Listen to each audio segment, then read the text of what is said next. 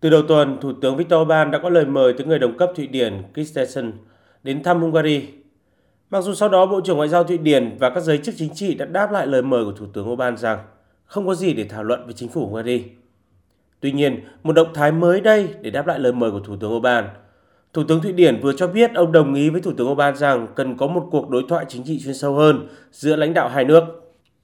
Ông cũng khẳng định việc hoàn tất quá trình phê chuẩn tư cách thành viên NATO của Thụy Điển tại Quốc hội Hungary sẽ tạo nền tảng vững chắc để phát triển hơn mối quan hệ song phương, đồng thời củng cố sự hiểu biết và tin cậy lẫn nhau.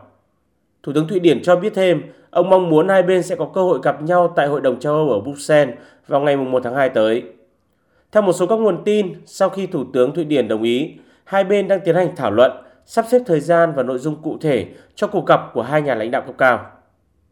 Động thái ủng hộ Thụy Điển gia nhập NATO của Hungary diễn ra chỉ sau khi Quốc hội Thổ Nhĩ Kỳ thông qua việc ủng hộ Thụy Điển gia nhập liên minh quân sự này.